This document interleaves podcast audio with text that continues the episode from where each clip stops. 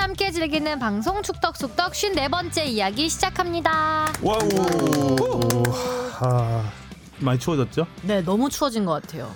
뜨거웠던 2019년 K리그가 막을 내렸습니다. 빗속에서 네. 아우였어요. 완전 수중전이었죠. 전북이 전북을 했고 네.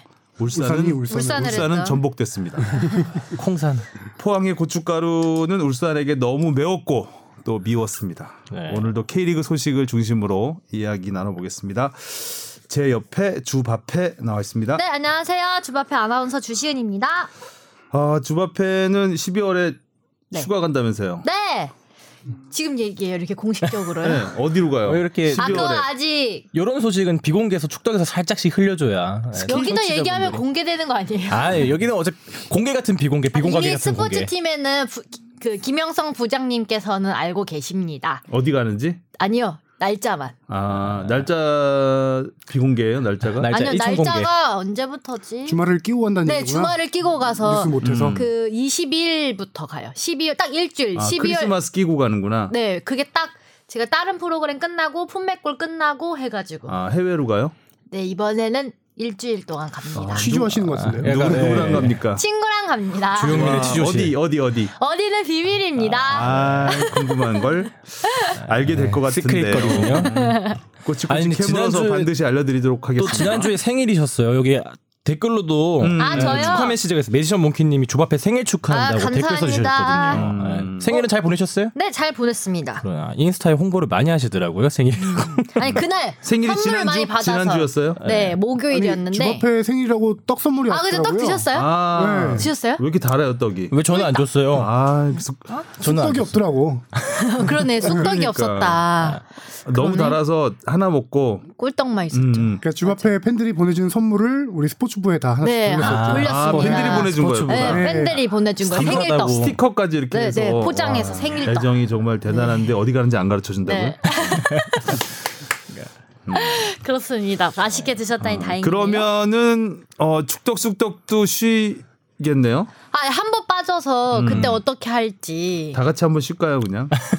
크리스마스를 주바페 기념해서. 없으면 의미가 없죠. 쉬어야죠. 음. 크리스마스 이브잖아요. 저희가 노 원래 예정대로라면 녹음하는 아, 날이 그래요? 네. 아, 크리스마스가 수요일인가요? 네. 아, 24일 날 하는구나. 네. 그래서 음, 언제 와요, 그러면? 27일 금요일에 와요. 아. 그래야 토요일에 스포츠 뉴스도 하고 하니까. 아하. 한 주를 통으로. 네. 음, 와. 좋겠다. 해외도 가고. 거의 딸내미의 휴가 시 일정을 묻는 듯한 이 음. 네, 아, 어제 우리, 섬세한. 어제는 우리 딸내미 생일이었어요. 아 진짜 축하합니다. 아, 수능 끝나신 그 딸님이 네. 아, 그래서 뭐 수능의 결과는 하늘에 맡기고 아 그렇죠. 자유롭게 네. 지금 네, 자유로운 영혼이죠. 어? 아마 뭐. 성적이 나올 것 같던데. 음, 곧 나오죠 이번 좋은 주에. 결과 있기를 네. 바랍니다. 뭐 시험은 다 끝- 끝났는데 뭐 거기서 그 뭐 혹시나 뭐 기저귀도 일어날 수도 있잖아요. 또 네. 뭐 가채점이랑 얼마나 못 봤는지를 알게 알길래 기적이 일어나지. 어 어디까지 알고 있는 거야. 아 요새 K리그 막판을 봤더니 기적이란 단어가 너무 많이 나와서 네. 그 다음에 조회수의 노예가 되고 있는 네. 뽕 작가, 이바란 아. 뽕 작가. 네, 뽕 작가 비디오 머그의 뽕 작가 나오셨습니다. 네 반갑습니다. 어제 거는 좀 조회수가 잘 나와서 기분이 얄짝 살짝 어제가 좋아요. 뭐였죠? K리그? 네, 최종전에 아, 워낙 해서 관심이 많았으니까. 예, 또 아무래도 가장 눈에 띄는 장면이 김승규 선수의 그 실책 장면이기 때문에 진짜- 그거를 또 보려고 아마 많이 좀 들어오시지 진짜 않았을까. 못볼골 봤습니다, 아, 저도 라이브로 봤는데 못 볼 골 봤다고요. 음. 놀랐어요. 저는 그 뭐야 기- 그 어제 K리그도 K리그였는데 지난주에 그 스스의 박지성 선수가 왔었잖아요. 네. 그래서 아 진짜 좀 한번 뵙고 싶었는데 아 제대로 뵙지 못해서 좀 아쉬웠다. 여기 다른 골룸 인턴 PD들은 기다려서 사진도 같이 찍고 갔더라고요. 음. 너무 부러웠어. 기다리지 그랬어요. 아 저기 사진 찍으신 분 어, 우리 선홍 PD도 어, 찍고 어. 약간 안 좀 기다리려 기다렸어요? 기다리려고 했는데 자 하필 그날이 여자친구랑 200일이어서 200일 100일 챙기고 200일 챙기고 100일마다 한 번씩 우짜겠어요. 그게 또 음. 인생 아니겠어. 하루만 역시 늦게 사랑. 그래서 제가 묻지당. 예, 농담으로 하루만 늦게 사귈 걸 그런 얘기를 친구들한테 음. 하고 다녔는데 음. 좀 아쉬웠다. 만약에 200일인데 박지성 선수를 기다렸다 사진을 찍었다. 음. 201일은 없었을 거예요. 아. 어, 나쁘지 않은 시나리오인데. 무서워. 없었을 거예요 아마. 네. 조혜수님이 그렇죠. 가만 놔두지 않을 거예요. 음. 조혜수의 묻지당 노예기, 노예기 때문에. 자 회수하기로 하고요. 네. 자 하성룡 기자는 지난 주말에 정말 뜨거운 K리그의 마지막 경기를 어, 네. 곳곳에서 느, 봤어요, 느끼고 선생님. 왔습니다. 관중석에서 그러니까 하시는 거. 추운 데서 보고 왔죠. 네. 음. 토요일 날 창원을 갔다가 바로 일요일 날 울산 경기까지. 어, 우승은 선배님이랑 전북에서 네. 전- 전주에서 나왔고 1박 2일 하셨겠네요. 뭐? 몸은 울산에 기사는 전주 경기를 이렇게 썼죠. 좀 웃기더라. 아니 그래서 리포트는 분명히 선배님이 어, 울산인데. 막판에 나오시는데 리포트 그 배경이 울산이야. 인데 막 전주 전북이야. 얘기하시고 해가지고 저 예. 우리 입장에서는 어쩔 수 없죠. 어, 한 곳을 선택해야 되니까 주말 근무를 이렇게 많이 할 수 없는 상황이기 때문에 확률이 아, 높은 곳으로. 확률이 높고 확률보다도 어, 선두인 팀으로 갈 수밖에 네. 없었던 상황이고요. 참 안타. 그날 어, 또 이제 저희가 그- 아. 음. 뭐 트로피처럼 이제 짝퉁 기자를 만들 수는 없기 때문에 그쵸. 예. 아니, 그것도 원래는 예, 이제 얼굴 나오는 리포트에 얼굴 나오는 걸 이제 스탠딩 스탠드업이라고 하잖아요. 그거를 야 그림 좋을 때 시상식 할 때 딱 배경으로 찍자라고 생각하고 아, 원래 대표팀 경기 이럴 때는 하프타임 때 찍는 경우도 많아요. 그래서 하성민 기자 뒤에서 막 이렇게 눈물이 흐르더라고요. 그래서 비도 오고. 이번에는 하프타임 때 찍을 필요 없습니다. 시상식 때 딱 찍겠습니다라고 하고 있는데 3대 1 되는 순간 급하게 내려가서 바로 경기 중에 찍었었죠. 그것도 시상식이 없으니까. 음. 또 울산 경기가 그 늦게 끝났잖아요, 더. 그렇죠. 예. 예, 전주가 맞아요. 더 빨리 끝났고. 음. 네, 한 그리- 1, 2분 정도 차이 났던 것 같아요. 그때 좀 팬들 반응은 어땠어요? 세 번째 골 먹히고 나서는 집에 돌아가시는 분도 많았다고 중계에서 나오던데. 많았습니다. 뭐 아. 네. 진짜 많이 빠져나가시더라고요. 음. 뭐. 그리고 경기 중간에 2대1로 지고 있을 때는 저 정신 차려 울산이라는 울산 서포터스가 음. 외치는 소리도 많이 들렸고. 아, 근데 그날 경기가 네 뒤에 가서 얘기하죠. 할말하 아니, 거기서 제일 재밌었던 장면은 그, 그 김승규 선수가 드로, 스로인 실책 네. 실수한 다음에 그 포항 그 서포터즈 응원단석에서 크크크크크 봤어요. 플래카드. 네. 아니 좀 너무 아, 굉장히 개인적으로 많이 많이 너무하다 아파- 싶을 정도로. 어, 굉장히 많이 아우. 아팠을 것 같고 네. 또 이런 게 아, 한국 축구에 이런 더비가 있구나. 아, 동해안 더비는 사실 물론 그쪽에서는 굉장히 치열하지만 전체적인 K리그에서 봤을 때 어, 아주 주목할 만한 더비까지 음. 그 수- 수준까지는 올라오지 못했잖아요. 뭐 서울과 전북이라든가 뭐 수원 삼성과 서울이라든가 네. 이런 그 더비처럼 근데 포, 그 동해안 더비가 이번을 계기로 정말 올 시즌 최고의 더비가 굉장히 아니었나. 강렬한 네. 인상을 남겼어요. 그러니까 울산이 패를 했는데 이제 이번 경기 하기 전까지 4패 중에 2패가 포항의 경기였고 이번에 또 패를 하나 더 추가시켰으니까 음. 진짜 어떻게 보면 인간 상성 같은 그런 관계가 만들어지지 않았나. 아니 뭐- 무승부만 했. 네. 네, 그렇습니다. 일단 뭐 K리그 할말 한. 얘기는 네, 네, 좀, 좀 이따가 이따가. 하기도 하고요. 네.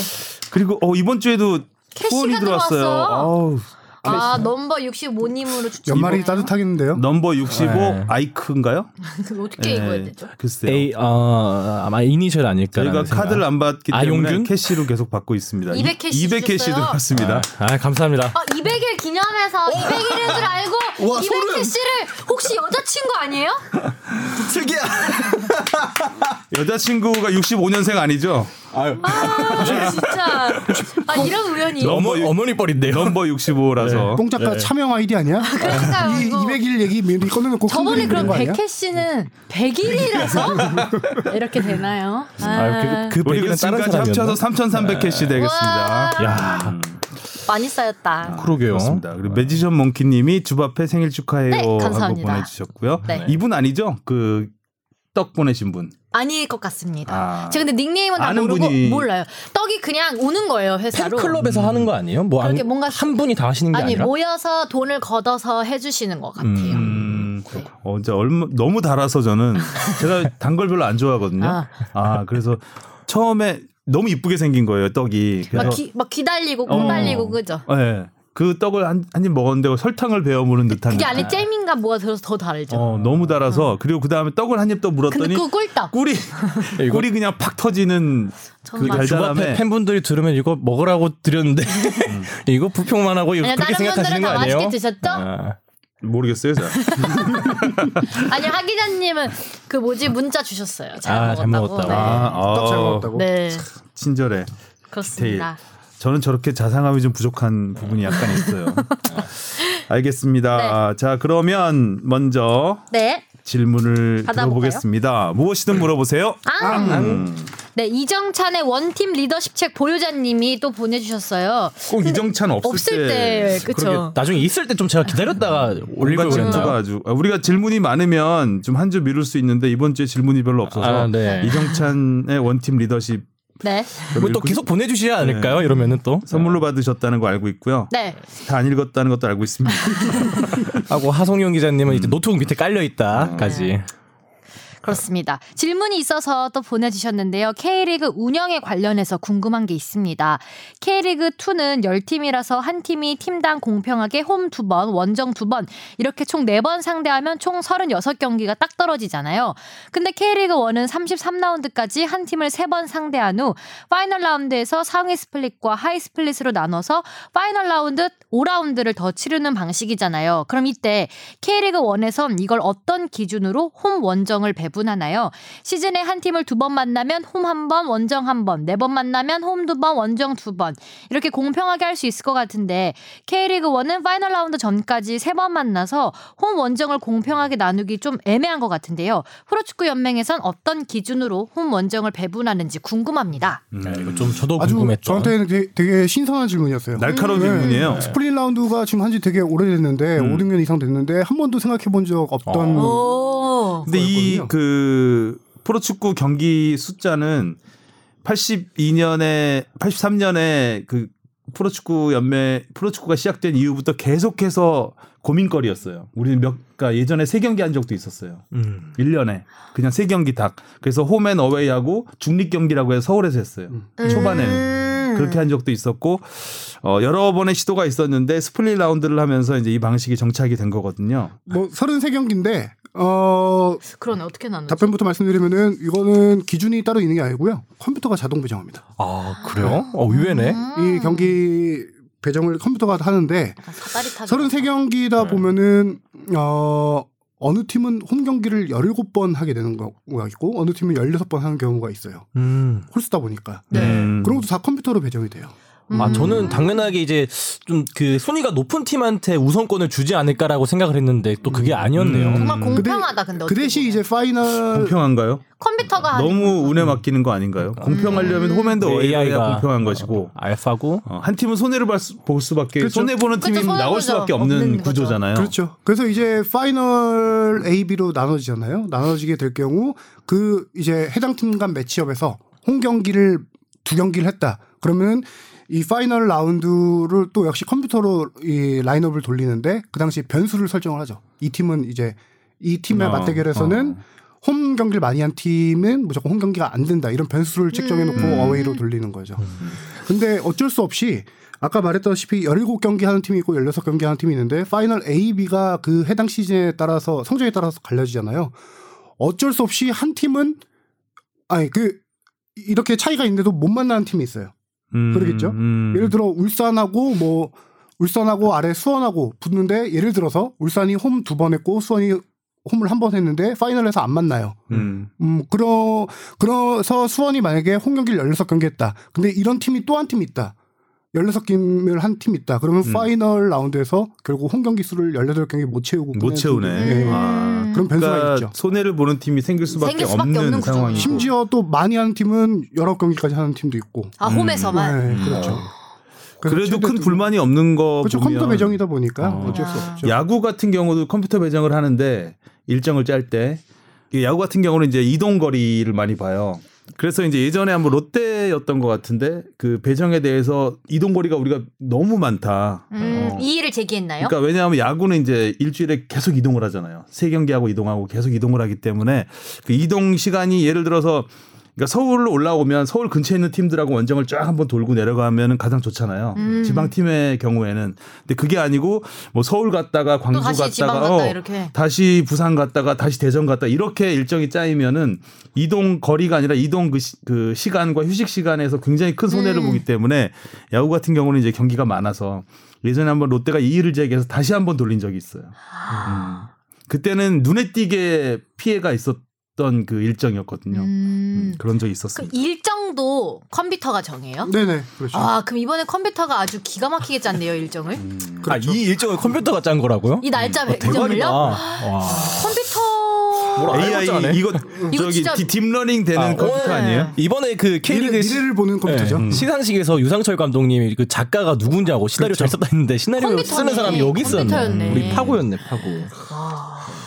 그렇군요. 네, 대단한데. 아무튼 좋은 질문이었고 네. 어, 아주 알찬 정보였던 것 같습니다. 어, 이런 질문 저희도 아주 많이 생각하게 되고요. 좋은 질문 많이 좀 부탁드리겠습니다. 역시 원팀 리더십 책, 책 보유자. 답네요. 네. 그 다음 질문은 이제 질문이라기보다는 그러니까 한 저희의 그 편지 같았어요. 음. 네, 쑥덕거리 중에 한 부분은 이제 개인 생각을 좀 전해 주셨는데 굉장히 길어요. 네. 네, 거의 A4 용지 한 장에 가까운 네, 거의 그 독후감을 쓰신 것 같은데 그래서 저희가 이제 좀 나름 좀, 축약. 예, 축약해서 좀 중요한 부분만 해서 좀 읽어드리도록 하겠습니다. 들어보시고 네. 뭐 공감하시는 분도 있을 것 같고 음. 어, 또 아니라고 생각하시는 분도 있을 것 같은데 또 축구 팬의 한 의견이니까 네. 네. 들어보도록 하겠습니다. 어, 지금까지 읽은 것 중에 제일 긴 것 같아요. 네, 꼭 가다듬으시고요. 어. 네. 한가 형님이 보내주셨습니다. 안녕하세요. 1주년 늦었지만 축하드립니다. 편하고 재미있는 방송 해주셔서 감사합니다. 오늘은 그동안 방송을 들으면서 또 평소에 축구에 대한 개인적인 생각을 나눠보려고 메일을 보냅니다. 우리나라 축구가 더 건강하게 성장하기 위해선 저는 축구에 대해 우리 모두가 조금 더 긍정적이게 바라볼 필요가 있다고 생각합니다. 우선 패한 경기에서 늘 게임 종료 후에 올라오는 몇몇 선수의 이름들에 대한 언급을 미디어 측에서 먼저 자제할 필요가 있다고 생각합니다. 왜 항상 패인을 개인에게 모는 건지 당최 이해가 안 가네요. 통계라는 것도 신뢰도는 높지만 과연 타당성이 높은지는 의문입니다. 축구의 모든 분석은 결과론적이기 때문에 경기 후에 나오는 모든 이야기들 중 우리가 오로지 확실하게 얘기할 수 있는 건 단지 당일 경기에 대한 내용뿐인 겁니다. 그 외 모든 가능성이 담긴 이야기는 순전히 예상일 뿐이지요. 그 예상의 정확도도 사실상 판단이 불가하죠. 동일하게 뛰는 선수들인데 누구는 좋은 이미지 때문에 조금 실수해도 넘어가고 누구는 미디어와 대중이 만든 이미지 때문에 조금만 실수해도 마녀 사냥 당하는 이 사태가 하루빨리 멈추길 진심으로 바라는 마음입니다. 한번 쉴게요. 결론적으로 대한민국 축구 국가대표팀이 겪는 부담감을 조금이라도 우리 모두가 이해하고 우리 선수들을 기다려 주었으면 합니다. 수없이 많은 축구의 기적을 경험했음에도 불구하고 선수와 감독에 대해 편견을 갖는 건 모순적이라고 생각이 되네요. 그들의 희생을 강요하기보다 적극적으로 지지하는 미디어와 대중들이 많아져서 건강한 축구 문화를 만들어지길 소망하며 글을 마무리하겠습니다. 감사합니다. 나중에 기회가 된다면 시청자분들 중에 선정해서 청취자분들 중에 선정해서 같이 방송하는 이벤트도 열어주시면 좋겠어요. 기다리겠습니다라고. 네, 감사합니다. 오늘 보내주셨습니다. 아나운서 같았어요. 그죠? 어, 원꿀꺽. 네, 엉꿀거 한번 했어야 했어요. 축구 선수 가족이 보낸 것 같기도 하고요. 되게 음. 진짜 이게 그래도 따뜻한 한국 이야기예요. 축구에 대한 애정이, 애정이 서 있는. 있어서. 네. 좀 순수하신 분 같아요. 어떻게 생각해요? 이 분의 의견? 음, 근데 저는 그때도 뭐 특정 선수가 음. 누구라고 말하지 않겠지만 늘 거론되는 선수가 있긴 있잖아요. 그 황인범. 아이. 아, 이런 걸 근데- 숨기는 것도 그렇죠. 웃기잖아요. 네. 다 아는데. 음. 그, 근데 이제 그런 게 너무 약간 좀 그쵸. 너무 몰아가는 게 음. 조금은 그 선수의 앞으로 미래에 대해서도 아무리 신경을 안 쓴다고 해도 음. 어느 정도 지장이 있잖아요. 음. 그래서 그런 걸 너무 자극적으로 쓰는 거는 조금 어렵지 않나라는 생각이 들어요. 왜냐하면 이런 축구에 대해서 정말 관심 있고 깊이 있게 아는 분들이 지적하는 것과 음. 단순히 그 기사 하나를 보고 그냥 이렇게 뭔가 휩쓸리듯이 생각하는 사람도 많잖아요. 근데 그런 것들이 너무 무자비하게 흔히 말하는 이제 어그로성 예, 기사들 음. 예. 그런 거에 너무 무자비하게 노출되는 거는 조금 우려되지 않나라는 생각이 있죠. 맞아요. 언론이 너무 많아요 우리나라에. 예. 그래서 서로 경쟁하다 보니까 특히 이제 인터넷 쪽에 그런 사례들이 많은데 네. 물론 저희가 전혀 아니라고는 말씀 못 드리겠지만 이뭐 그러니까 뭐 하나 콕 집어서 하면은 더 확 와닿잖아요. 올라오니까 네. 그쵸. 뭔가 그쵸. 느낌이 확 오죠. 네. 전체적으로 뭉뚱그리면 안 봐요 기사를. 음. 그렇기 때문에 더 점점점 그런 쪽으로 가는 이분이 걱정하시는 그런 네. 쪽으로 이제 언론이 가는 경향이 있는 건 사실입니다. 그러니까 비판과 비난은 다르니까 음. 조금 그게 조금 경계가. 근데 이제 비판이라고 어, 써 붙이고 비난을 하죠. 예. 네. 우리 뽕 작가는 어떻게 생각하세요? 저도 조회수 신경 쓰시니까 맞아 자극적인 한- 한 헤드라인 억으로 뽑을 수 하시잖아요. 있겠네. 예. 그렇죠. 어그로 한 놈만 예. 팬다 뭐 이거 아닙니까? 근데 이제 대부분 사람들이 이제 무언가 경기를 보거나 했을 때 아무래도 진짜 확실하게 한 사람에 대한 이야기를 좀 더 중심적으로 잡으려고 하는 게 있고 그게 보는 사람에서도 좀 더 편한 게 있는 것 같아요. 그런 그런 부분에서 어쩔 수 없는 게 있는 것 같고 한편으로는 어 제가 생각하기에 이제 진짜 막 근거 없이 까는 거는 문제가 있지만 음. 어느 정도 사실 뭐 우리가 뭐 황인범 선수에 대한 비판 뭐 혹은 뭐 이범이 또 나왔다. 비난이 있을 수 있긴 하지만 되게 타당한 이유를 대고 얘기하는 게 저는 있다고 생각을 하거든요. 음. 그 그런 거에 대한 얘기는 오히려 좀 한국 축구에 대한 음. 좀 더 관심 관심과 발전이 될 수도 있는 것 아닌가. 음. 또 그런 얘기가 없으면은 오히려 무관심한 것밖에 안 된다고 생각을 하거든요. 우리가 뭐 음. 이런 말 하면 좀 또 뭐 마음 상처 받으실 분도 있을 수 있겠지만 비인기 스포츠관에 누가 우리가 뭐 어떤 선수가 그러냐 모르냐 이런 말 아예 안 하잖아요. 그런 거에 축구니까 대해서는 축구니까 네. 가능한 거죠. 축구니까 어느 정도 가능한 거기 때문에 진짜 말도 안 되는 그런 와- 비난은 아니겠 안 되겠지만 요 정도는 뭐 감수해야 되지 않을까라는 생각은 있습니다. 음, 알겠습니다. 하성룡 저는- 기자는 예.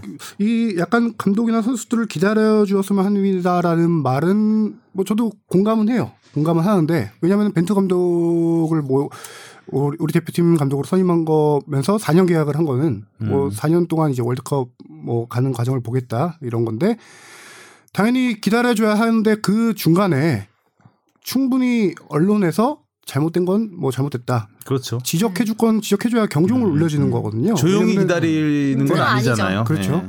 그래서 뭐 우리가 많이 얘기도 했지만 벤투 감독의 어떤 그 고집 아니면은 조금 선수 어 운용? 선수 운영 방식이라든가 그런 것들에 대해서 벤투 감독도 어떤 자신만의 문- 분명히 철학이 있겠지만 이런 다양한 의견들이 있다라는 걸 좀 음. 알 필요 있어요. 벤투 감독 통역 통해서 충분히 한국 미디어 기사들 접하고 있고요. 당연히 알고 있거든요. 음. 그래서 경종을 울린 차원에서 충분히 비난 어 비판은 필요하고 만약에 우리가 진짜 마음 먹고 비난하겠다 싶으면은 더 많이 세게 쓰는 경우도 쓰는 언론도 있을 테고 네, 쓰겠지만 오히려 제 생각에는 지상파 쪽은 그러니까 점점 더 조심하는 네. 쪽으로 네. 기사를 많이 써요. 왜냐하면 같이 휩쓸리지 않으려고 노력하거든요. 오히려 그런 그 역효과들, 역풍이 부는 이런 것들을 많이 봐왔기 때문에 하지만 그 인터넷의 그 몇몇 언론들은 그런 역풍조차도 즐기는 언론들이 꽤 있어요. 무풀보다는 악플이 낫다고. 낫다. 음. 예. 그러니까 오히려 공격을 받을 걸 알면서 쓰는 기사들도 있어요. 하지만 저희는 오히려 음. 조회수가 중요하니까. 음. 예, 오히려 좀 더 조심하는 부분이 있는 것 같아요. 제가 그렇죠. 좀 세게 써도 주영민 팀장이 데스크 보면서 많이 수위를 낮추는 경우도 많아요. 네. 어, 저도 뭐 영상 만들다가 뭐 의도치 않은 자막 누군가에게 조금 상처가 될 수 있는 자막 때문에 이제 비판의 댓글을 받은 적도 있긴 한데 그런 부분에서는 저도 이제 조심하려고 많이 노력을 하고 있고 어 하- 조회수의 네. 노예. 한국 축구가 못할 때는 그만큼 비판도 하지만 사실 전 잘할 아, 조회수라는 이름도 있을 것 같은데. 그죠. 조회수 선생님의 노예. 왠지 있을 것 약간 같아. 이시국 씨 네. 같은 느낌인 건가요? 네. 잘하는 잘할 때도 그만큼 댓글 좀 부탁드립니다. 칭찬을 한다고 생각을 해요. 저는. 깔끔하게 뽕 작가를 좀 혼내주세요. 네. 아이, 노예 혼내지 주제에. 말아요. 무서워요. 노예수의 요거는 노예. 아무튼 음. 못할 때도 있지만 잘할 때는 또 그만큼 칭찬을 해주는 게 또 맞아요. 언론이라고 생각을 하기 때문에 네. 그리고 제 생각에는 뭐 저도 다 이분 의견도 공감을 하고 뭐 뽕 작가나 하성룡 기자나 주시은 아나운서나 다 이게 다 맞는 말이에요. 네. 근데 어떤 경기를 끝나고 분석을 하기 위해서는 선수를 언급하지 않을 수 없고 음. 데이터를 통계를 언급하지 않을 수 없어요. 데이터 없이 어떻게 분석을 해요? 그렇죠. 그거는 그거를 자제해 달라고 말씀하시는 거 의도는 알겠는데 이것은 언론 통제다. 언론 사람입니까 이분? 사람이다. 언론 민주화를 위해서 이분이 독재하시는 듣다 수 없다. 이분이 듣다 여기서 빵 터지시겠어요. 축구 독재 네, 좀 한가요? 농담 섞여서 말씀을 드렸고요. 네. 그 그러니까 불가피한 면이 있다라고 말씀을 드리고 그리고 좀 더 이해를 돕기 위해서는 선수를 거론하면서 그 선수의 움직임이라든가 이런 거를 이제 음. 말씀을 안 드릴 수가 없는 것이고 여기서 말하는 또 뭐 터치수라든가 이게 뭐 그렇게 중요하냐. 하지만 터치수는 이제 하나의 사례인 거죠. 그러니까 이 선수가 좀 부진했는데 음. 터치수는 이 정도였다. 뭐 근데 터치수가 전부는 아니죠. 슈팅수가 전부는 아니고 음. 슈팅이야 뭐 아무 데서나 날리면 되는 거 아닙니까? 근데 슈팅을 많이 날렸다고 잘하는 건 절대 아니, 아니죠. 아니죠. 음. 근데 이 선수가 굉장히 공격적이었다. 슈팅을 몇 개나 날렸다 한다면 거기에 이제 보충 자료가 음. 지표가 충- 될수 있죠, 그렇죠. 객관적인. 훨씬 이해를 도울 수 있는 네. 것이고 그리고 뭐 기사들이라는 게 참고 자료죠. 그 읽는 사람들, 보는 사람들 판단은 그분들의 몫인 것이고, 그러니까 이렇게 보는 시각도 있다. 아니면 아닌 것으로 그냥 버리면 되는 것이고요. 음, 그렇게 생각을 하시면 좋을 것 같아요. 그래도 그러니까 이렇게 축구에 대해서 네, 애정을 그렇죠. 많이 갖고 계신다는 네. 거는 어, 약간 좀 이렇게 좋은 것 같아요. 네. 굉장히 순수함이 묻어나는 아, 저도 되게 네, 감동을 때묻지 음. 않은. 네, 많이 받았어요. 좋으신 것 같아요. 때묻지 않은 언론 탄압이었습니다. 저랑 비슷한 또래 친구가 아니지 않을까라는 조심스러운 앞으로도 생각과 많이 함께. 많이 사랑해 또 네. 주세요. 마지막에 같이 방송하는 이벤트도 열어주시면 좋겠다고 하셨는데 네, 이거는 절대 안 한번- 하신대요, 주현승 팀장님. 네. 언론 탄압이다. 아, 산업받기 싫어서 네. 자유롭고 싶어서 사실 자유롭게. 축덕숙덕이라는 이 자리 자체가 좀 자유로운 자리라 저희가 맞아요. 좀 선수들 얘기도 자유롭게 하고 사실 맞아요. 기사에 쓰지 않는 이야기도 차마 못 쓰는 이야기도 그냥 가볍게 터치 그러니까 예를 들어서 뭐 친구들끼리 술자리에서 할 수 있는 이야기들 이런 이야기들 하다 보니까 아 우리가 뭐 이제 선수를 자꾸 도마 위에 올리잖아요 저희가 음. 그래서 도마의 신을 자꾸 만들고 있는데 음. 그 그냥 가볍게 들어주셨으면 좋겠어요 저희들이 예. 네. 우리가 카더라 통신을 기사 리포트로 하진 않거든요. 그래서 그렇죠. 근데 여기 여기서는 하죠. 수덕에서는 어. 이런 얘기도 있다라는 정보를 그러니까 공유하기 위해서 하는 뒷이야기들 거거든요. 가볍게 터치하는 왠지 거기 여기 때문에 와서 앉아 계시면은 선배님들 막 이만큼씩 준비해 오실 것 같아요, 갑자기. 이게 딱 정자세로 앉아서 고개 숙이고 그러니까요. 네. 네 그렇습니다 아 오늘 질문도 좋았고 그랬던 것 같아요 좋았네요. 이런 의견들 보내주시면 네. 네, 각종 좋은 의견들 같이 뭐 네. 의견을 공유하는 것도 좋은 거니까요 음. 어디로 보내야 되죠? FB 골뱅이 sbs.co.kr로 많이 제발 많이 보내주세요. 티키타카가 제발. 쩔었네요. 기습 들어가는데 외웠네. 네. 아까부터 외우고 있더라고 언제 들어가야 네. 되는지 타이밍 계속 생각하고 보고 있어요. 음. 있었습니다. 그 정, 정찬 선배님이었나 성명 선배님이 앙 앙에 어, 일주일 전부터 예, 연습한다고 집, 타이밍 음. 집중하시듯이 저는 그 이메일 주소에 집중했습니다. 주바페는 점점 느는데 하성준 기자는 늘지 않고 앙. 자 이제 본론으로 들어가겠습니다 K리그 네. 뜨거웠던 아, K리그의 마지막 최종전 리뷰 들어보겠습니다. 네. 마지막에 우승 팀은 울산이 아니고 전북이었습니다. 전북이 강원을 1대 0으로 꺾으면서 포항에게 4대 1로 패한 울산을 제치고 역전 우승을 차지했고요. 서울은 대구와 득점 없이 비기면서 3위를 확보해 챔피언스리그 티켓을 거머쥐었습니다. 인천은 또 경남과 비기면서 잔류 왕의 위용을 과시했습니다. 울산 울산이 비가 더 많이 왔던 것 같아요. 전, 전주보다. 예, 예, 아니 근데 중- 비가 엄청 많이 오는 게 어. 보이더라고요. 서울은 계속 비가 이렇게 별로 안 돌려가면서 왔는데. 봤는데 울산 쪽이 좀 더 비가 왔죠. 많이 와서 네. 어, 좀 더 경기하는 데는 좀 어려움이 있지 않았을까. 네. 아 근데 포항이 진짜 울 줄 몰랐지. 포항이 잘하던데요. 아, 포항이 음. 이길 경기를 했- 했고 너무 잘했고 저는 울산이 너무 뭐 이렇게 생각하지 않았겠지만 안이하게 생- 바- 대처하지 않았나라는 생각이 들고 진작에 전북 울산 결승전이라고 불렸던 그 경기에서 끝냈어야 했다. 맞아요. 거기서 못 끝냈을 때 약간 좀 기세가 기울지 않았나라는 생각이 아, 들어요. 근데- 주합표가 이렇게 늘었다니까. 네. 어, 저도 그거는 들으면서 어 이거 예리한데. 왜냐면 라는 생각을 그때도 맞아요. 그 굉장히 경기를 잡았어야 돼. 그 울산이 너무 경기에서 답답했어요. 그 경기에서 울산이 홈에서 왜 이런 네. 이렇게 했는지 모르겠다라고 심지어 했는데 맞습니다. 네. 저는 그 경기를 보면서 포항은 울산의 약점을 정말 잘 공- 공략했고 네. 울산은 포항의 약점을 제대로 공략하지 못했다. 음. 어, 이렇게 판단했는데 뭐냐면은 주니오 선수의 동점골 장면 보면은 음. 그 자리에 이제 수비 에, 중앙 수비수 전민강 선수가 섰어요. 전 경기 하창래 선수가 이제 못 나오는 경기라서 어, 포항의 이날 가장 큰 약점 중에 하나가 중앙 수비였어요.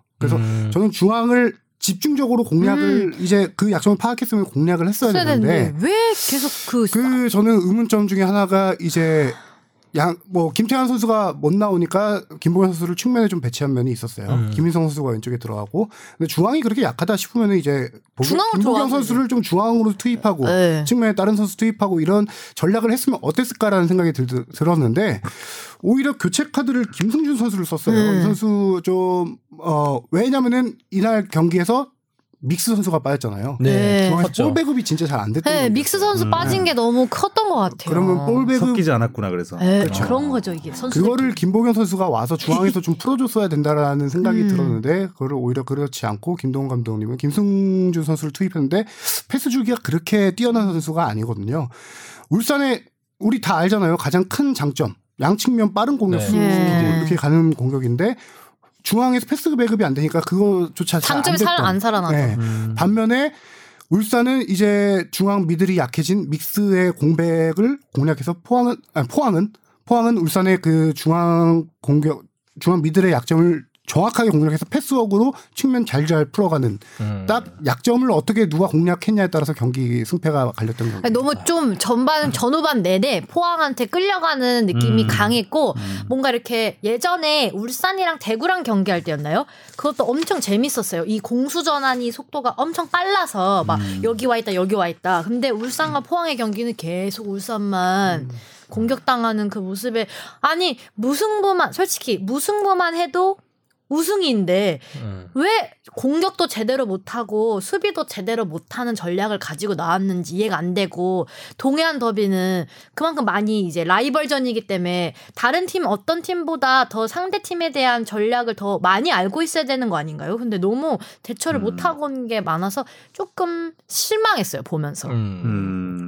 그러니까 예. 또 공감을 하는 게 지금 아까 주신 아나운서님이 얘기하면서 님자 그 얘기를 붙었네, 했어요. 또 갑자기. 아, 좀그 저- 님이 아, 좀 좀 약간 분석 멋있어 보였어요. 잘했지? 날카롭다고. 날카롭죠. 어, 분석 잘한다. 네. 그러니까 그랬어요. 그 그랬어요. 어. 노예되고 싶- 노예되려고 그래 지금 주바페 노예까지. 그러니까 공격도 잘 안 되고 수비도 잘 안 됐다 이런 말씀을 하셨는데 좀 그런 컨셉이 좀 모자르지 않았나. 그러니까 뭐 답답해, 어. 믹스도 너무. 없었고 되게 비 오는 날씨에 무승부만 해도 되는 경기. 물론 아니 이제 탭백을 하던가. 그러니까 내려선다고 욕을 많이 먹긴 했었지만 물론 이 경기도 뭐 되게 공격적으로 한 것도 아니긴 했지만 답답. 그거에 비해서는 확실하게 좀 컨셉이 좀 불명확하지는 않았나 어, 어떤 경기를 하려고 갖고 왔는지 좀 의아하지 않았나라는 그리고 생각이 또 드네요. 골들을 보면 포항의 골들은 만들어서 넣은 거잖아요. 네. 네. 근데 주니어의 골은 완전 거의 개인기로 넣은 거거든요. 네. 아우, 김보경의 스루패스. 네. 딱한 방에 그냥 넣은 거잖아요. 예. 주니어의 멋진 그러니까 뭔가 슛. 짜임새에 있어서 포항이 앞섰다. 그 짜임새 너무 없었어요. 음, 뭐 하고 온 거지? 그러니까 어, 죄송합니다. 저는 이거를 약간 울산에 왜 이렇게 지금 울산 방금, 팬분들도 방금 전에 지금- 그 아름다운 댓글을 읽어 저 글을 읽어놓고 아 지금 제가 한 거는 네. 좀 그래도 객관적인 비판이지 음. 않았나요? 음. 가영님 다 그렇게 생각해요. 예, 죄송합니다 울산. 저는 이거를 좀 속상해서요. 한마디로 정리하고 싶은 게 울산의 약간 빅매치 트라우마라고 좀 얘기하고 싶은데요. 대표적인 사례들을 보면 2018년 FA컵 결승에서 대구에 졌던 경기. 아, 그리고 약간 그다음에 빅매치 약간 올 시즌 아. 어 일본의 우라와 레즈와 16강 아 그러니까 1차전에서 원정에서 맞아요. 2대 1로 이기고 맞아요. 홈에서 완전 어, 이차 좋죠. 전 홈에- 지키려다가 완전히 망했죠. 의문의 수비적 경기 운영으로 3대 0 완패를 했었잖아요. 그럼 또 네. 템백도 그래서 하성룡 기자가 쫄보 그때- 쫄보 그때- 축구라는 그쵸. 글 그때 울산 얘기했었는데 고향이. 이게 참 근데 네, 약간 울산 진짜 빅매치 트라우마가 있나 봐요. 음 그런 느낌이 들어요. 사실 이제 비교도 되는 경기가 제일 어렵거든요. 작전을 짜기가 그쵸. 수비적으로 가기도 그렇고 공격적으로 가기도 그렇고. 아 근데 선제골 먹을 때 예. 에이, 그래서 거기서 이제 감, 감독의 그 멘탈 에이지요? 너무 조진다. 어? 언제 이런 글이 읽었냐는 듯이 1년간 그 지금 축덕 중에서 격려 가장 좀 해주고 긍정적으로 좀 격려를- 하자고 하니까. 그러면 또 너무 전북 음. 팬들이 너무 울산만 응원한 게 아닌가 이렇게 오해하실까봐 음. 아니, 말씀드리는데 내년 품맥 골때 울산 클럽버스 안 가요? KBK 어떻게 보려고 아니 아니 그게 아니에요 음. 전북 팬이 또 오히려 너무 제가 울산이 우승 못한 거에 대해서 음. 그뭐 되게 아쉬워한다라고 생각하시나 울산 얘기하면서 봐. 네. 얼굴은 웃는 상인데. 그런데 아니 약간 이제 전북이 너무 많이 우승해서 이제 뭔가 새로운 글이 나오나 했는데 음. 그렇습니다. 울산에 대한 비판은 여기까지 하고요. 죄송합니다 정말 혼자 전북에 네. 비판한 대한 거 네. 칭찬으로 가보죠 이제. 아니에요? 저만 비판한 거 아니에요? 근데 전북과 강원의 경기는 어, 너무 치열하더라고요. 네. 마치 네. 결승전 같은 느낌. 맞아 오히려 울산 포항보다 더 격렬했던 경기였던 것 같아요. 강원이 굉장히 저항이 심했고 역시 강원이 음. 전북이 이기긴 했지만 어 그 프리킥 상황에서 딱 한 골 넣어서 이겼는데 강원이 정말 세게 붙더라고요. 그래서 두 음. 팀이 경고가 일곱 장이 나왔어요. 맞아요 몸싸움도 많이 일어났고 신경전도 많이 음. 벌어졌었죠 굉장히 거칠었던 아, 경기고. 김진수 선수 역시 반응이 또 핫한 기한게 있었고 전북이 마지막 한 10분 정도 지키는데 정말 혼쭐이 네. 났어요. 아, 맞아요. 음. 약간 내려섰거든요. 한 20분 정도 남겨놓고 내려서니까 완전 강원이 몰아치는데 네. 정말 진짜 실점 위기 넘길 때 네. 벤치에 있던 이동구 선수 환하게 웃는 모습 막 어우 진짜 막 가슴을 쓸어내는 표정 그런 게 나오더라고요. 포항 강원 그러니까 이거 이 경기를 짠 우리 컴퓨터 친구가 대단하지 않나 컴군 네. 대단하지 오늘 않나. 공로상 그분한테 드리는 네, 음. 걸로 대단하지 않나라는 생각이 MVP. 드네요. 근데 저는 그 인천도 우리가 말로 설 뭐 어떤 통계적으로 설명할 수 없는 잔류 DNA가 있다라고 했잖아요. 음. 전북도 어느 정도 그 우승 DNA 그러니까 선수들이 어느 정도 시즌 내내 기복은 있었지만 어느 정도 이 그 우승 가는 과정에서는 큰 경기에서 흔들리지 않는 이런 음. 굳은 그 멘탈 이런 게 확실하게 우승 경험을 토대로 있는 것 같아요. 참 그래서 그 우승 DNA 하니까 또 이번에 재미있었던 그 결과가 울산은 이번에 이제 여덟 번째 준우승, 준우승을 하면서 K리그 원 최다 준우승 팀이 됐고 음. 전북은 3연속 운수 3연속 일곱 번째 우승을 하면서 K리그 우승. 예, 최다 타이를 이뤘는데 음. 성남 1화에 이어서 네, 두 참, 번째. 어, 통산 일곱 번째 우승이고요. 준우승만 여덟 번째 이것도 참 아픈 기록입니다. 음. 또 6년 전에 지난주에도 얘기를 했지만 포항한테 12월 1일 날 그 12월 1일을 지우고 싶을 것 아, 통안에 같아요. 예, 통안에 그 극장골을 어, 그날 얻어맞고 축구하면 안 되겠어. 그때도 역전 당해가지고 선두였다가 음. 준우승을 했거든요. 그렇죠. 그때 딱 포항이 정말 미울 것 같아요. 6년 전에 과메기 경기를 절대 안 먹을 것 뛰었던 같아요. 울산에서. 김승규 선수였는데 딱 그 또 김승규 선수가 사실 그때 마지막에 그 그러니까 6년 전에도 골을 먹힐 때 볼 처리가 조금 미흡했었거든요. 아쉬웠었던 게 있었는데 음. 프리킥 상황에서 이제 네. 네네 혼전 이제 뭐 상황이었고 네. 혼전 상황이었으니까. 근데 이번에는 아 정말 이때 되게 잘해줬는데 그 말로 전에서는 설명할 막 수 없는. 엄청 열심히 그러니까요. 음. 막았잖아요. 근데 갑자기 네. 야, 김승규 선수가 국가대표 골키퍼가 그런 실수를 한다. 저는 축구 기자하고 그런 장면 처음 봤어요. 근데 스로인을 이게 약속된 거였나요? 아니면 아니 네, 갑자기 그렇죠. 워낙 급하게 그쵸. 정규 급하게 경기를 하다 없으니까. 보니까 왜냐면 시간이 네, 시간이 없어서 없었으니까. 그래도 그래도 골키퍼 하는 경우는 흔치 않거든요. 그래도 그건 그죠? 좀 아니었던 것 같은데 골문을 향해서 했잖아요. 어찌됐든 그렇죠. 거기다가 바로 앞에 선수가 골문 한명 바로 있었어요. 네. 앞에 그렇죠. 어. 쌩쌩한 허영준이 있었어요. 뭔가- 차라리 앞쪽으로 던졌으면 모르겠는데 이 옆쪽으로 도- 던, 골문 앞쪽으로 저쪽에 던졌단 말이에요. 달려오던 선수에게 네. 더 멀리 상대 골- 주려고 그렇- 했었나 음. 봐요. 장갑을 끼고 하다 보니까 힘 조절이 좀 안 네. 됐을 수도 있고. 의도는 알겠는데 이거 많이 그거는 굉장히 위험한 위험하고 무모한 이건 설명이 안 돼요. 뭔가 쉬었다라는 까봐야- 것밖에 설명이 안 되는 것 같아요. 또 울산 비판을 하고 있네요. 우리가 전북 칭찬하자고 했는데 어쨌든 이런 트라우마에서 네. 벗어나서 마지막 경기에서 참 전북이 어쨌든 네. 전북은 전북 가족 올 시즌에 지난해보다는 확실히 약해진 전력이었잖아요. 음. 네. 김신욱 없고 김민재, 김민재 없고 없고. 또 호사까지 부상이고 시즌 용, 아웃 되면서. 용병은 사실 로페즈 한 명으로 뛴 거예요. 네네. 그렇죠. 문선민이 이제 들어와서 잘해주긴 했지만 어 그런 상황에서 어찌됐든 그 어찌됐든 그냥 꾸역꾸역 우승을 할 수 있는 이것이 바로 저력이 아닐까. 시- 신기한 것 같아요. 네, 네. 내년에 더 흥미진진한 K리그가 되길 바라면서 음, 음. 어제 대상 시상식에서 모라이스 감독이 좀 재밌는 얘기를 했어요. 그 무리뉴 감독한테 이제 축하 영상 메시지가 왔다라고 소개를 하면서 했는데 그 무리뉴 감독이 세계 이 한국에서 우승을 발판으로 이제 세계적인 감독이 되라라고 이제 칭찬을 해준 거죠. 그때 본인이 답변을 뭐라고 했냐라고 하면은 당신이 있는 한 내가 세계 최고의 감독이 될 수 없다. 와. 친구들끼리 뭐 어, 아시아에서 너 잘났다 난리 났네. 아시아에서 최고의 감독이 되보도록 노력하겠다. 그렇게 둘이 하더라고요. 아, 그러니까. 뭐야? 뭐라는 거야 모라이스? 아, 도대체 무리뉴가 좋아한다. 무리하네. 아. 그러니까 뭐 하는 거야? 아, 멋지기까지 하면 어떻게 하겠다는 겁니까 지금? 음. 그래서 아쉬웠던 건 무리뉴 저기 영상 통화 아니 그 영상 좀 공개해주지 안 한다고 하더라고요. 네. 어, 그 짤 같은 건 돌아다니던데요. 그냥 짤은 돌았는데 그 이후에 예. 이제 음. 이게 공개적으로 너무 이게 카메라 파장이 앞에서 커지니까 아. 그러니까 ENG 카메라 앞에서 한번 꺼내서 보여달라고 카메라 했는데 앞에서 안 보여달라고 보여줬대요. 했는데 안 하더라고. 아마 요 모라이스 뭐. 쫄보. 감독님도 이거 약간 또 이거 네. 쫄보라고요? 포르투갈 쫄보. 네. 내 친구가 무리냐. 포졸이요? 자랑은 좀 하고 싶었는데 그렇지, 그렇지, 약간 그렇지. 이제 네. 크게까지 못 하셨던 거 모라이스 같아요. 감독은 뭐 최고의 한 해를 보냈기 때문에 좀 쫄보라는 말 들어도 돼요. 네. 농담이니까. 네. 모라이스 감독이 2014년 사우디 알샤밥 감독 시절에 슈퍼컵에서 한번 우승을 했었어요. 근데 이거는 단판 승부였기 때문에 한 리그 전체를 통틀어서 사실 모라이스 감독이 거의 무리뉴의 그늘에 가려 있었잖아요. 네. 굉장히 오랜 기간 동안 무리뉴를 보조하면서 수석 코치를 해왔기 때문에 자기가 직접 지휘봉을 잡고 리그에서 우승을 한 건 아마 본인 입장에서는 아, 굉장히 감격스러울 것 같아요. 제가 어 시즌 초반에 했던 얘기가 있어요. 모라이스 감독 선임 됐을 때 이 감독의 프로필을 쫙 보면서 축덕수덕에서 얘기했던 게 코치로서는 최고였다. 우- 무리뉴 사단에서 무리뉴 감독을 보자면서 코치로 많은 경험을 우승 경험을 했는데 그 이제 뭐 리그라든가 감독으로서 이런 우승 경험은 없다. 아까 뭐 슈퍼컵은 리그가 아니잖아요. 네. 그래서 그 우승하지 못한 경험이 뭐 발목을 잡을 수도 있다라는 전망을 했었는데 취소. 뭔 얘기 하는데 간사- 음. 기승전 치료였어. 무슨 말이 나오나 기다리고 그러니까. 있었는데 취소가 나오네요. 약간 어쨌건 얄미웠어요. 우승했으니 네. 축하드립니다.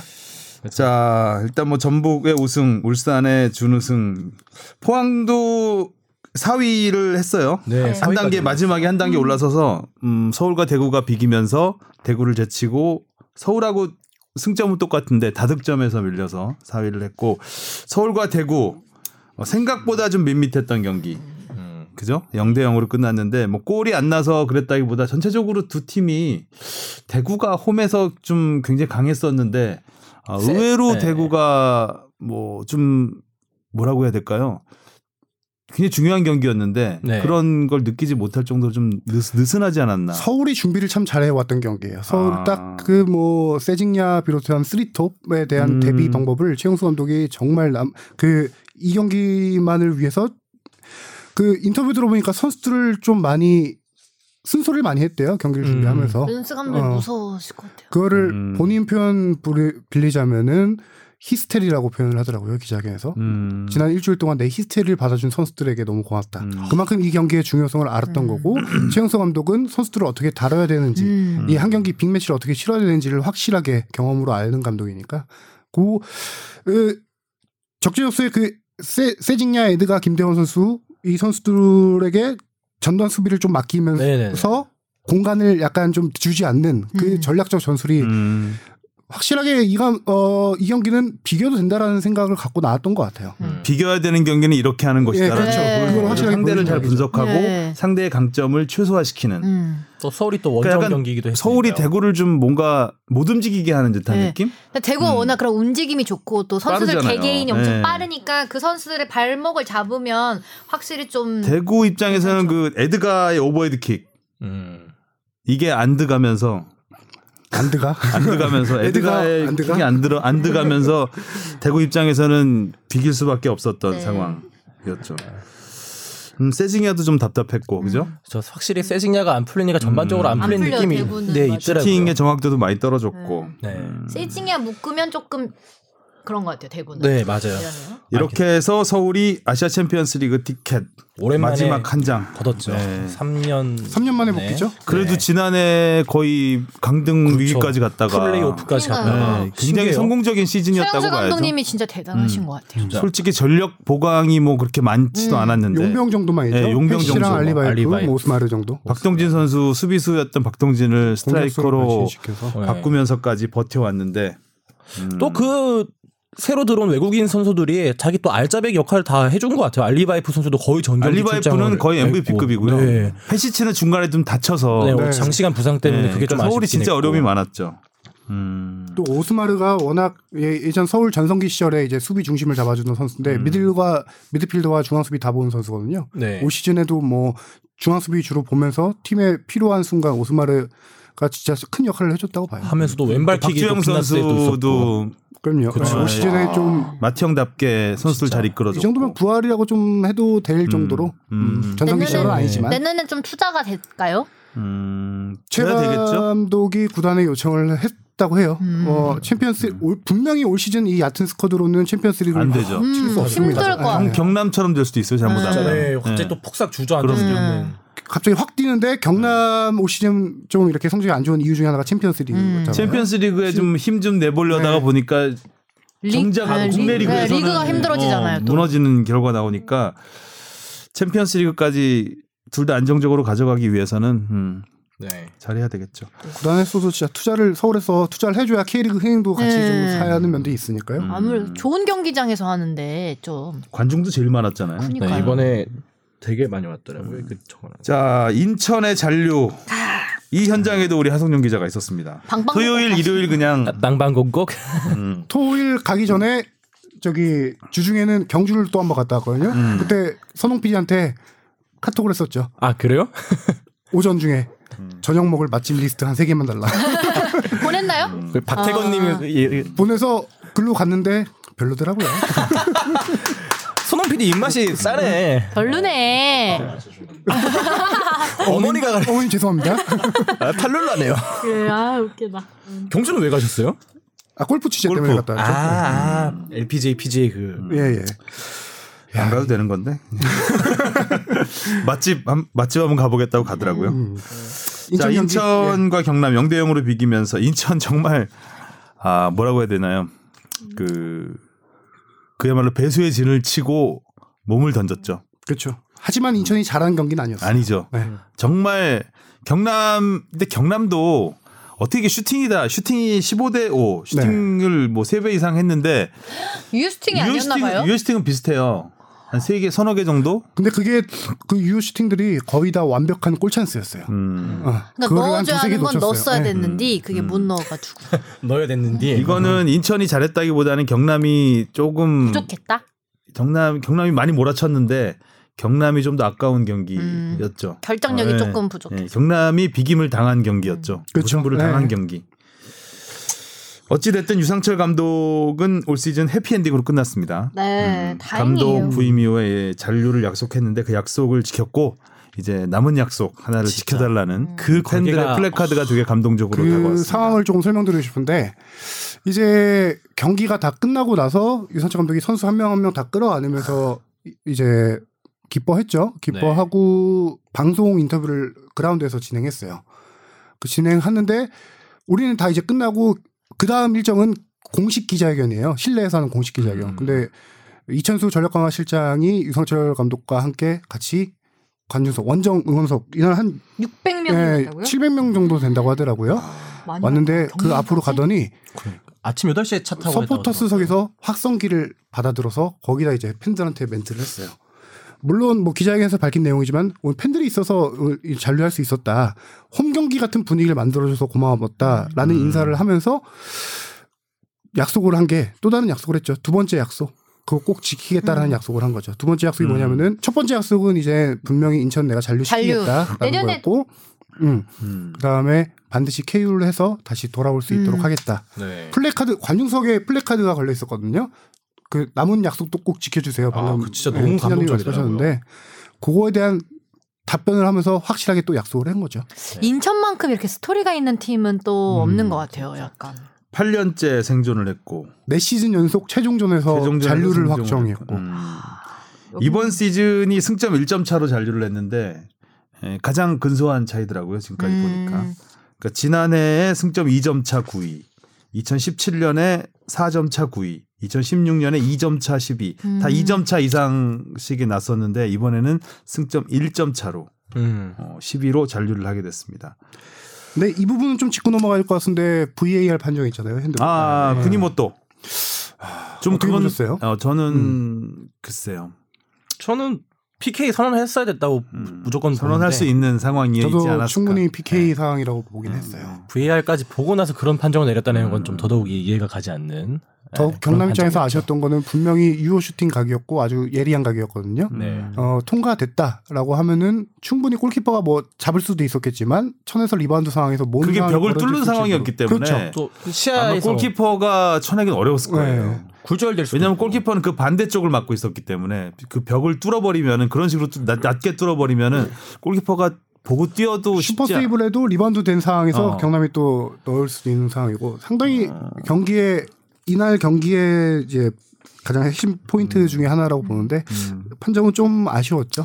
그러니까 이 수비수의 의도를 본다는 게 음. 어떻게 속마음을 알겠습니까? 음. 그 본능적으로 좀 늦게 뺄 수도 있는 것이고 예.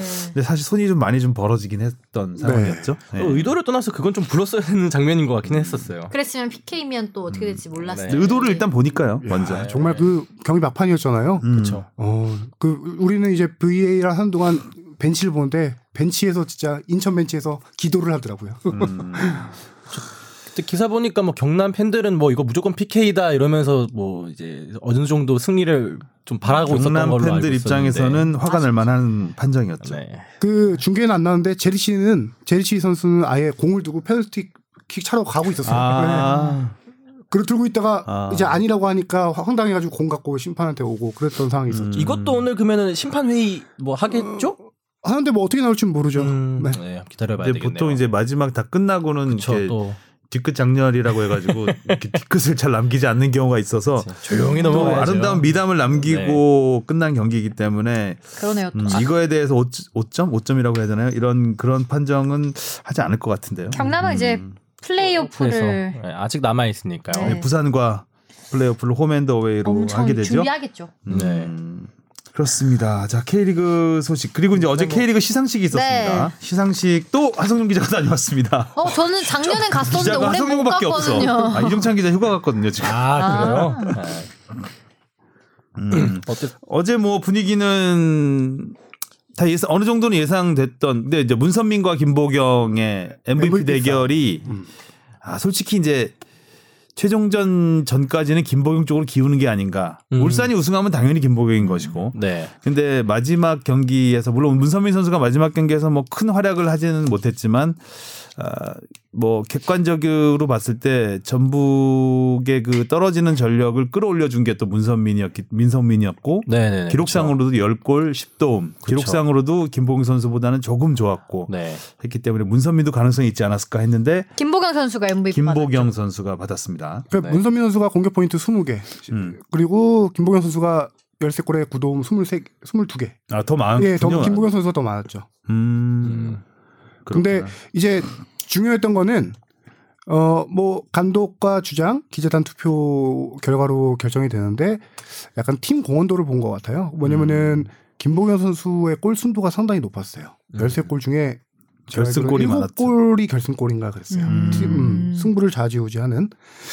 그에 반면에 문선민 선수는 뭐 헤트트릭을 기록하기도 했지만 어 약간 제가 이건 뭐 몇 경기 결승골 넣은지는 문선민 선수 체크해보진 않은데 그거보다 확실히 적어요.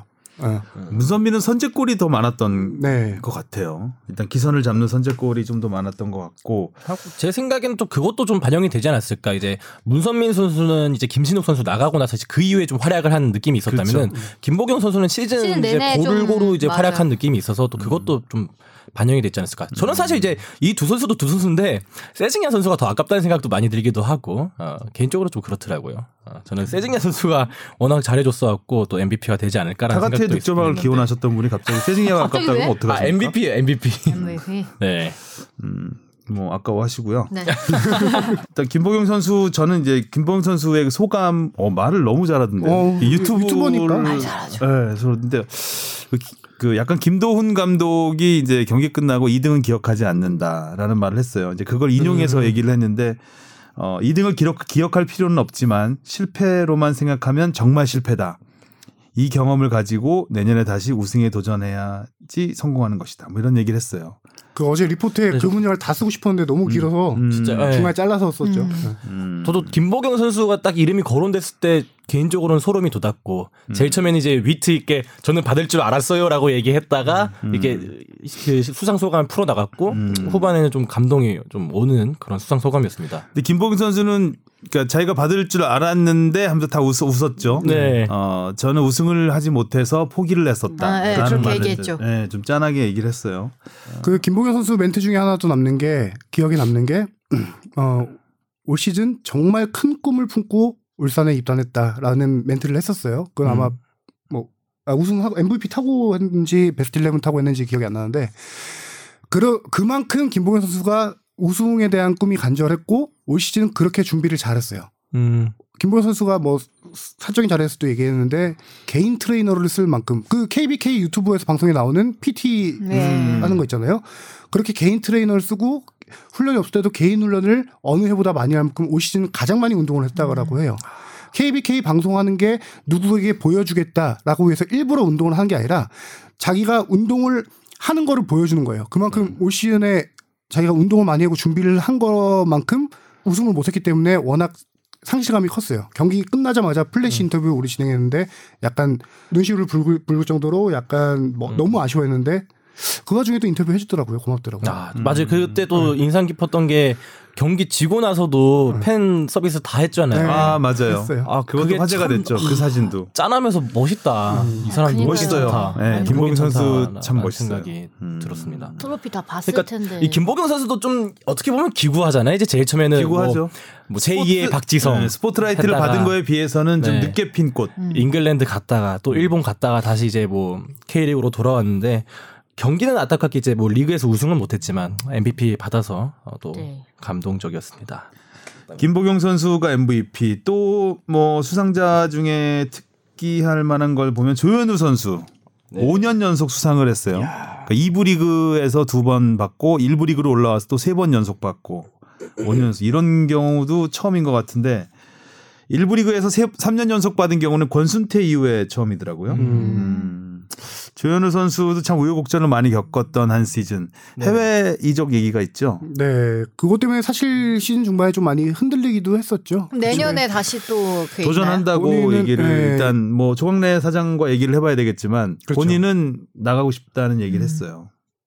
제가 볼 때 뭐 어떻게 될지 모르겠지만 본인이 워낙 해외 이적 의지가 강하고 이 상황에서 잔류할 수 있을까라는 의문이 좀 들긴 해요. 음. 예를 들어 해외 진출이 막히더라도 대구와 내년 시즌 함께 할 수 있을까? 워낙 음.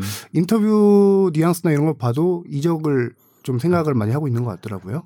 유럽이 안 되면 뭐 일본 음. 쪽도 생각을 해볼 것 같은. 또 뭐 느낌이 한간에는 또 이게 루머로 더 늘고 있는 게 이제 K리그 골키퍼 이동설이 또 막 그렇죠. 돌고 네. 있더라고요. 뭐 음. 네, 누가 뭐 J리그 가고 또 누가 또 상위권 팀으로 가고 음. 요런 얘기도 골키퍼 있던데. 자원들이 이렇게 많았던 경우가 있나 싶을 정도로 음.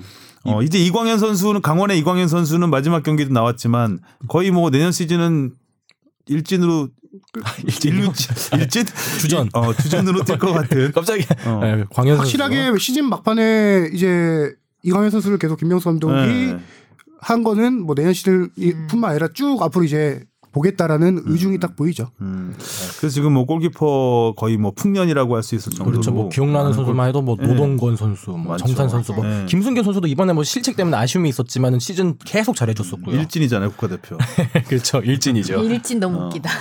일진 일진 이진 원래 이제 이제 자- 지난해 기준으로 하면은 전북이 워낙 일찌감치 우승을 확정했었잖아요. 일진감치 그래서 전북 우승 확정하고 난 뒤에 이제 남은 기간 동안에 워낙 선수 이적에 대한 얘기들이 활발했었어요. 근데 올 시즌은 최종전까지 왔잖아요. 거기다 또 어, 다들 우- 울산의 우승이 유력한 상황이었고 전북의 준우승 뭐 이렇게 보고 있던 상황에서 이 결과가 뒤집혔기 때문에 지금 구단도 세- 두 구단이 머릿속이 상당히 복잡할 거예요. 음. 내년 시즌 울산? 네, 그렇죠. 아, 그래서 한 12월 중순 말 정도에 한번 이적 얘기도 한번 정리해 보는 게 아, 아직은 조금 재밌겠네요. 이르다. 네. 네.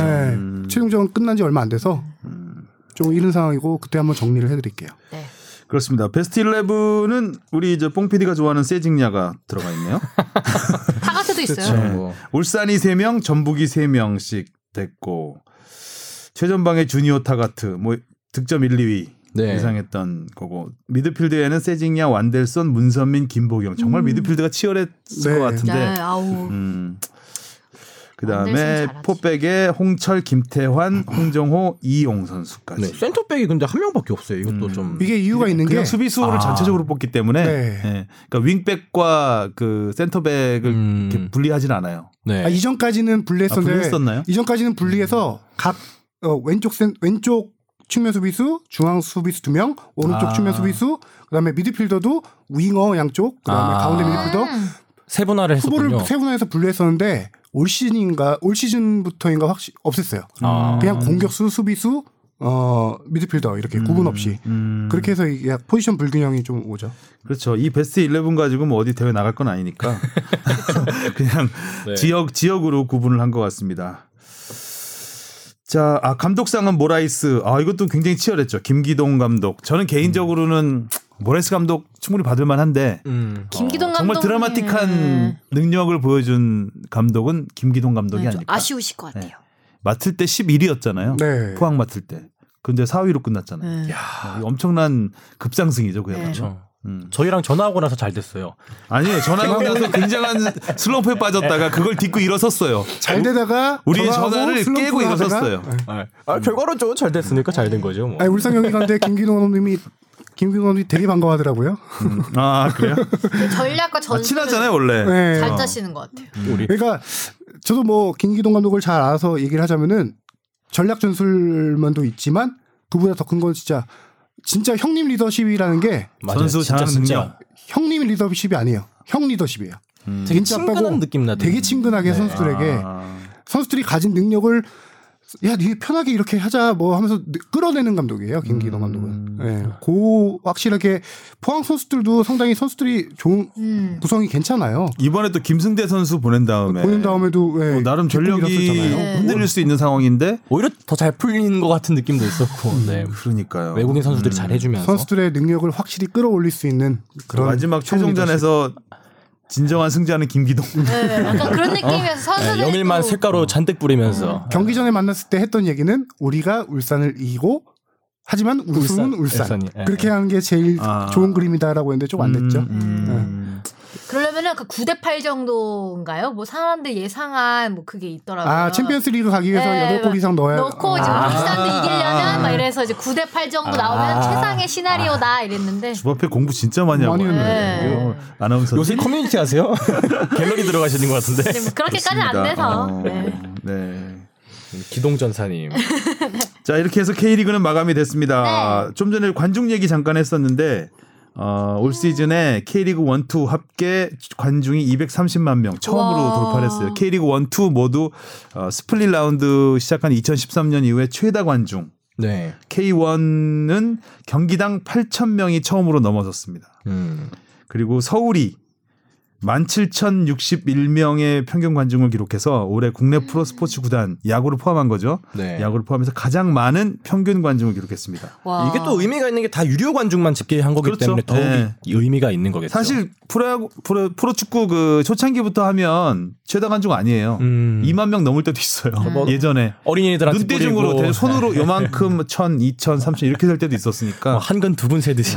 그- 그때는 공짜표가 많았었죠. 네. 네. 공짜표도 많고 그러니까 처음에는 이제 그렇게 눈대중으로 셌던 시절이 있었고 그 다음에 이제 공짜표가 있던 시절 그 시절에는 기자들 뭐 관계자들까지 전부 관중으로 셌던 거 지금 근데 진짜 지금은 유료 유료표 관중. 순수하게 돈을 내고 온 관중만 세서 이제 17,000명이 넘었으니까 어, 대단한 거죠. 네. 그 대구 파크가 이제 올 19번의 홈 경기 중에 9번 매진. 이야, 음, 대단해요. 굉장한 흥행에서는 뭐 대구가 잘 지었어요 넘버- 그리고 뭐, 음, 경기장을 어, 올 시즌 K리그 흥행에 가장 초석을 깐 게 이제 대구였죠. 대구죠. 네. 대판이죠.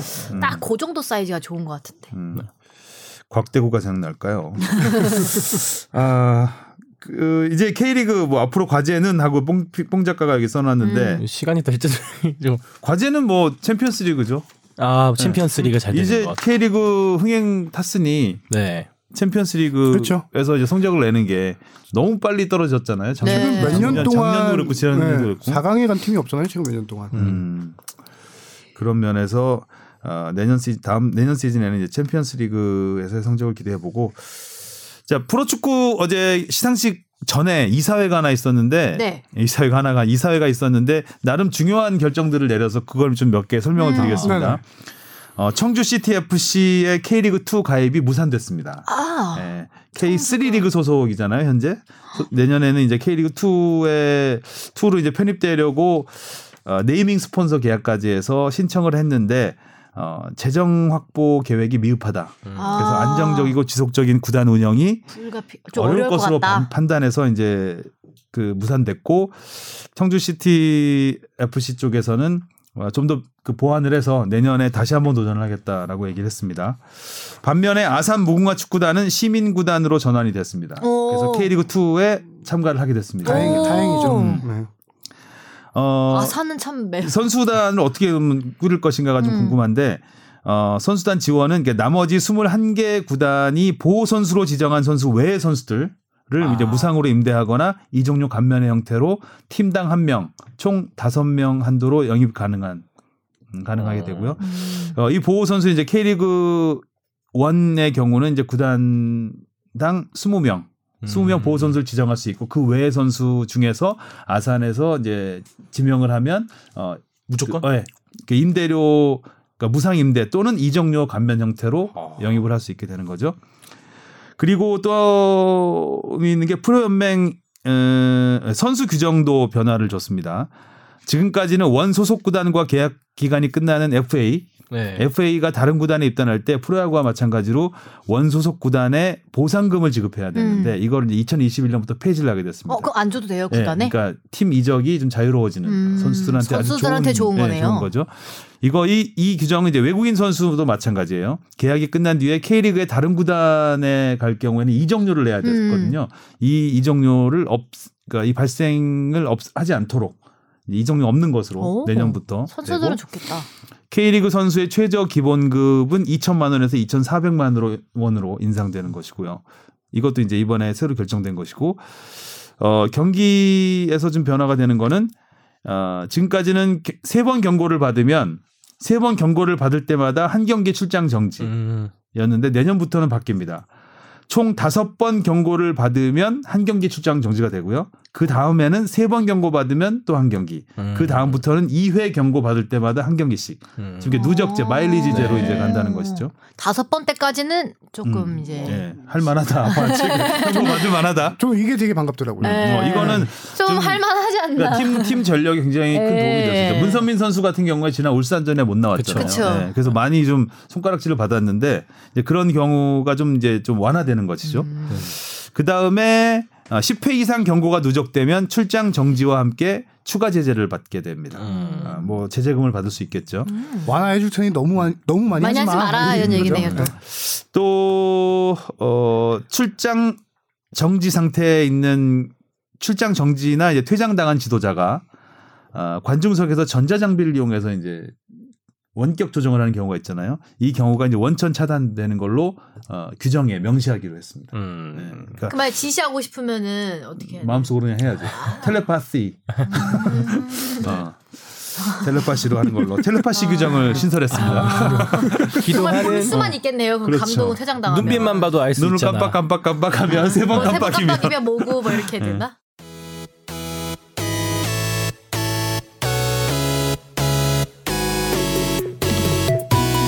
여러분은 지금 축덕 숙덕을 듣고 계십니다. 쭉 들어주세요. 자 일단 국내 축구 소식 여기까지 하고요. 어우 네, 시간 어, 많이 지났다. 시간이 많이 네. 지났다. 자 손흥민 선수 얘기도 해야 되는데 네, 그러니까 이거 음, 손흥민 선수 6경기 연속 공격 포인트를 기록했습니다. 챔피언스리그 올림피아코스전에서 도움. 손흥민과 함께 볼보이가 또 빛났죠 이 경기에서는. 아. 그렇죠, 그렇죠, 그렇죠. 화제였죠. 그리고 프리미어리그 본머스전에서 2도움을 기록해서 지금 리그 6호 도움으로 도움 2위입니다. 그 도움의 신이라고 하는 김덕배, 케빈, 데브라이너가 9개인데 3개 차로 뒤쫓고 있고요. 무리뉴 체제에서 3경기 뛰면서 1골 4도움. 음, 무리뉴랑 잘 맞네요. 잘 맞아요. 근데 손흥민 선수가 좀 혹사가 되지 않을까. 수비를 너무 많이 해요.